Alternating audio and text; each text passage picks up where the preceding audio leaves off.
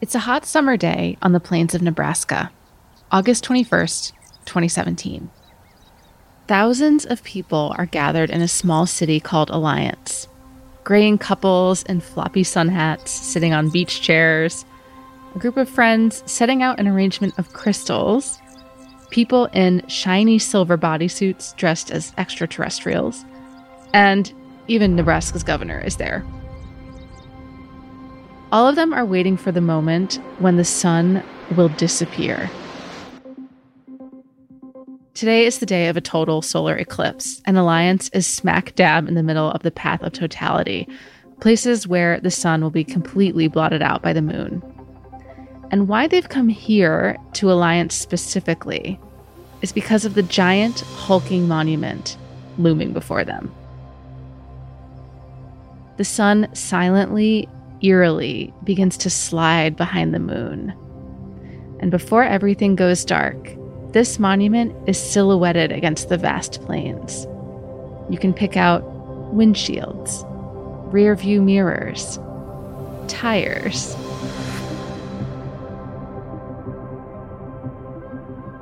I'm Amanda McGowan, and this is Atlas Obscura, a celebration of the world's strange, incredible, and wondrous places. And today, we're taking you to Carhenge. It's a reproduction of Stonehenge, but made of cars. When it was built, it sparked a lively debate in this Nebraska town. What is junk and what is art? After this.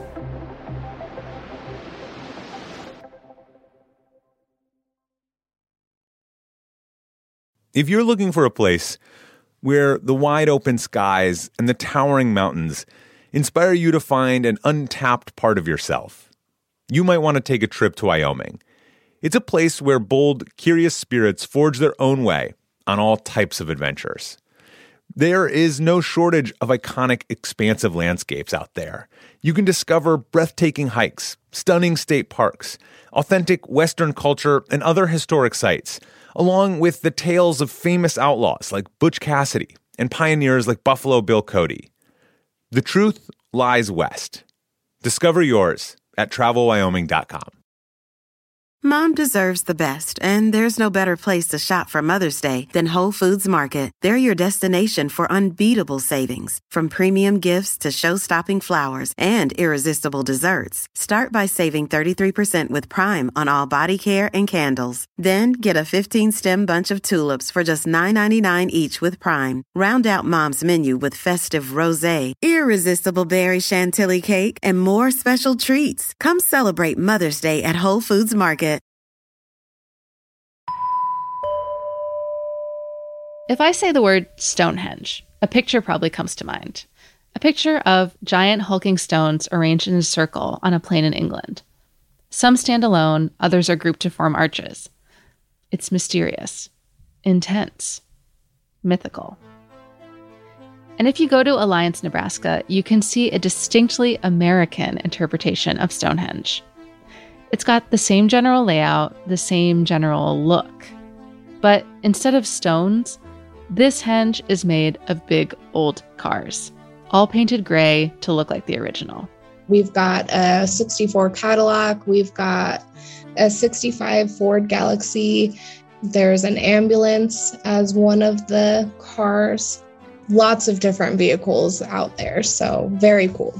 This is Caitlin Norris. She's the head of tourism for Alliance Nebraska. You can't find that exact thing anywhere else in the world. I mean, you can go to Stonehenge, but it's not built of cars. You know, we don't know a lot about Stonehenge. We do know quite a bit about Carhenge, though. Let's go back to the origins of Carhenge. A hot June evening in 1987. A thunderstorm is moving in on a family reunion, the Reinders family reunion. And 59 year old Jim Reinders is the master of ceremonies and the person responsible for bringing the family together. So it was Jim and his family members, about 35 of them, including lawyers, artists, engineers, and heavy equipment operators. Um, some champagne, poetry, and songs um, all involved in that. So it sounded like a good time. But the family didn't get together just to party. They got together to start building. This was all Jim's idea.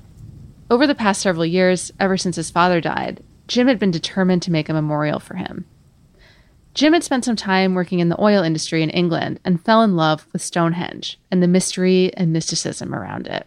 And Jim's late mother, Kay, also was fascinated by Stonehenge.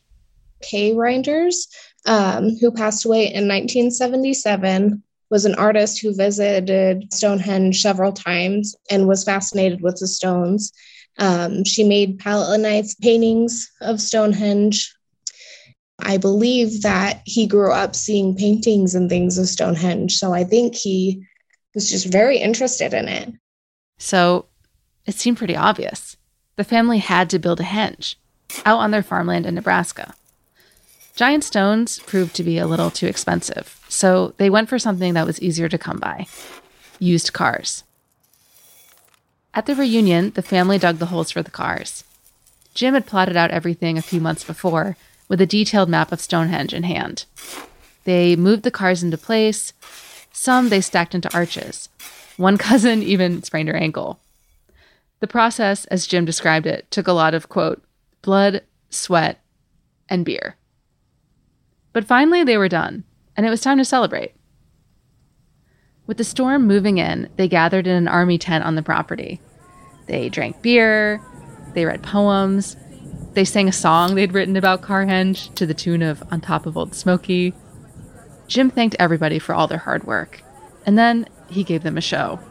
They all went outside, and Jim lit the old family outhouse on fire. And then they went to the center of their new henge, Carhenge, and lit another bonfire there, too. As the fire crackled away, Jim's daughter Janice grabbed a bottle of champagne. It's, of course, a tradition to christen a new ship before it sets sail by breaking a bottle on the prow. But the flip side of that is, if the bottle doesn't break, it's considered bad luck. So Janice thwacked the champagne bottle against one of the cars of Carhenge, and it bounced off. The bad luck started almost immediately it was very controversial in town. There were a lot of residents who didn't mind it, but there were a lot of residents who were pretty upset by it. Carhenge had been in the ground for only a few days when the complaints started rolling in. The first came from the City of Alliance. They said that Jim's property was zoned for agricultural use, not for whatever Carhenge was. And then the state of Nebraska got involved too.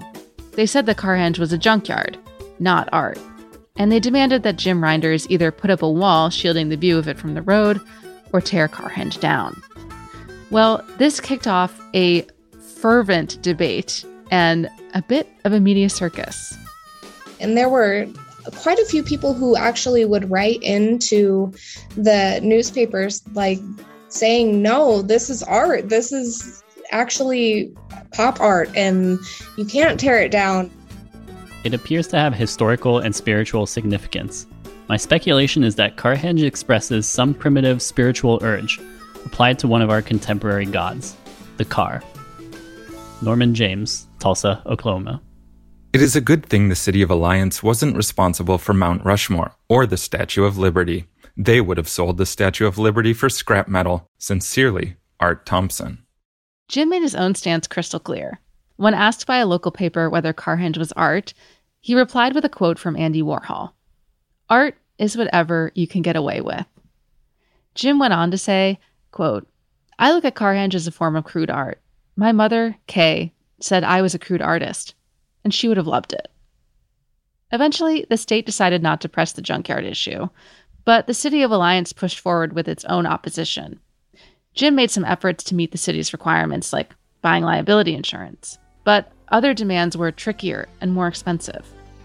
In 1989, the city issued an ultimatum do what we say, or Carhenge would be torn down. Well, fans of Carhenge were not going to stand for this.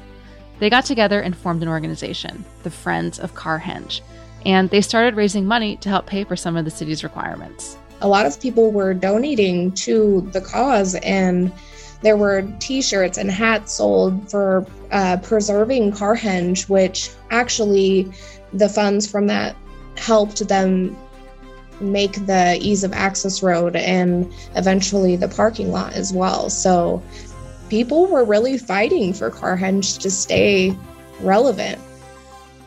Finally, in November 1989, two years after Carhenge was first built, the paved entryway was complete. Nebraska State Travel Director even sent along a congratulatory telegram, calling Carhenge an important and unique attraction. Carhenge was here to stay.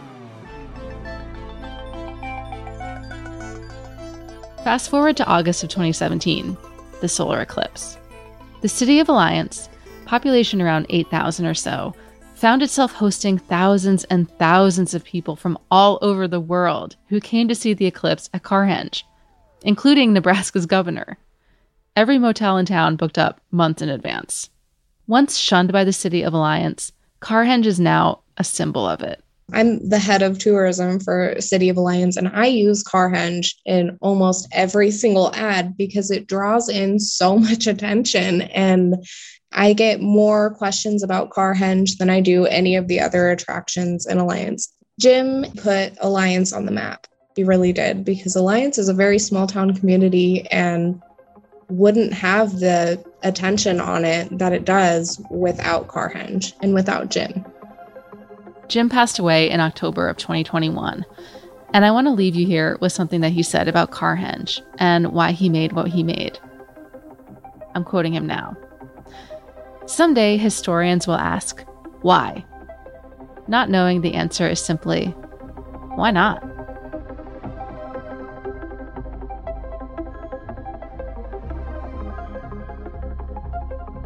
Carhenge is open to the public seven days a week, 24 7. The Pit Stop gift shop nearby can satisfy all your Carhenge themed gift needs and is open from dawn until dusk.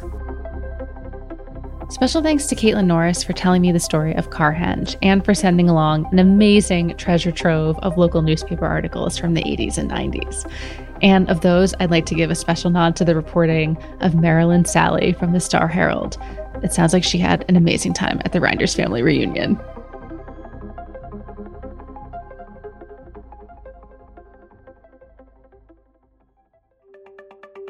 Our podcast is a co production of Atlas Obscura and Witness Docs. The production team includes Dylan Thuras, Doug Baldinger, Chris Naka, Camille Stanley, Willis Ryder Arnold, Sarah Wyman, Manolo Morales, Baudelaire Ceus, Gianna Palmer, Tracy Samuelson, John Delore, Peter Clowney. Our technical director is Casey Holford. This episode was sound designed by Chris Naka and Amanda McGowan. This episode was mixed by Luz Fleming. Our theme and end credit music is by Sam Tindall. And if you would like to learn more, head over to atlasobscura.com. There is a link in the episode description. I'm Amanda McGowan, wishing you all the wonder in the world. See you next time. Witness Docs from Stitcher.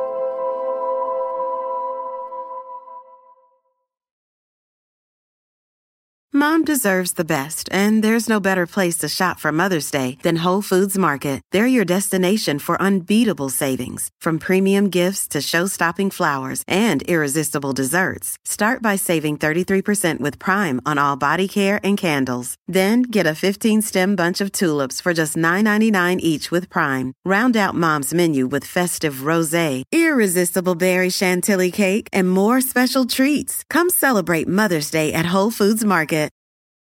The world isn't wide enough for those with an insatiable desire for discovery. The all new 2024 Lincoln Nautilus Hybrid SUV offers the power and freedom to explore further and deeper than ever before. Intuitive, smart features ensure that you're always connected to the road ahead. Inside, a thoughtfully designed cabin immerses you in a universe that is all your own. The larger than life panoramic display spans the entire width of the cabin. It's customizable and interactive. Drivers can even personalize their backgrounds with a series of nature inspired themes. This vehicle signals the arrival of an exciting new chapter for Lincoln.